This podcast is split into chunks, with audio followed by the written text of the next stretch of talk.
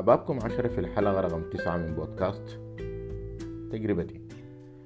تواصلت معاه في العام 2017 كراغب في الجلوس لامتحان ال PMP لشهرته الكبيرة في تدريس المادة على مستوى السودان والخليج. على حد علمي في الوقت ده. وكان فعلا مميز ومختلف. تواصلت رد بكل أدب وتواضع وساعدني جدا وقتها. وأعتقد ده سلوكه بشكل عام ما بيبخل على زول.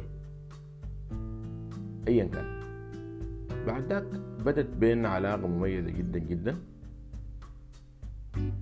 وما أعتقد براي تقريبا كل زول يتواصل معاه بيكون شعر بنفس الحميمية. بعدها في العام 2018 تواصلت معاه وطلبت منه إنه يعمل لنا دورة تدريبية أونلاين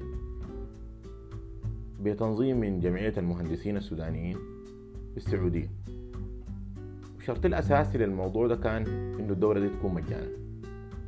وافق على الفور ولكم أن تتخيلوا إنه استفاد من الدورة دي في حدود ال 256 طالب.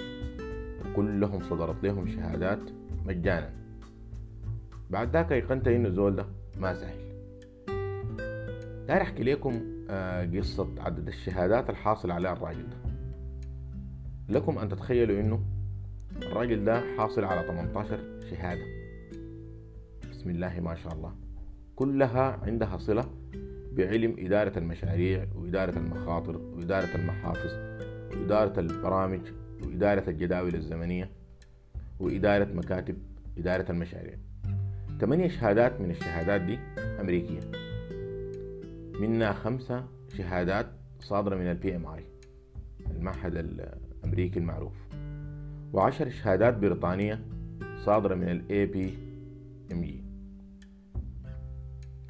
تخيلوا إنه الراجل ده ساهم في مراجعة ثمانية أدلة ومراجع معرفية تابعة لمعهد إدارة المشاريع ومعاهد بريطانيا.